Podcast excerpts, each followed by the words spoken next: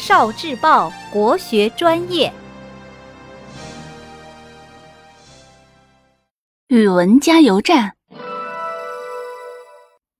鲤鱼跳龙门。传说在很久以前，有一条大河叫伊水，伊水流到河南的洛阳，就被龙门山挡住了，河水不再往前流，就汇成了一片大湖。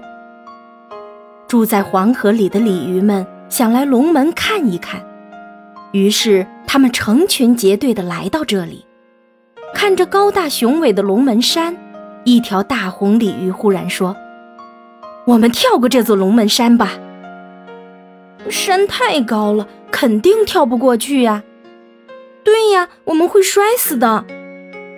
鲤鱼们纷纷反对。大红鲤鱼便说。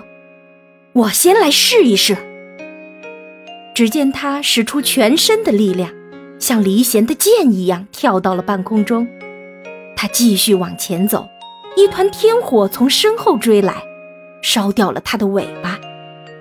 他忍着疼痛继续向前，终于越过龙门山，落到了山南边的湖水中。刹那间，大红鲤鱼变成了一条巨龙。巨龙飞上天空，对着伙伴们说：“我是大红鲤鱼，因为我跳过了龙门，就变成了龙。你们也要勇敢地跳呀！”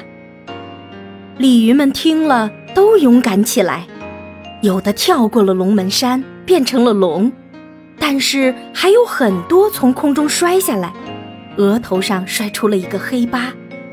今天，你还能在黄河鲤鱼的额头上。看见黑八呢。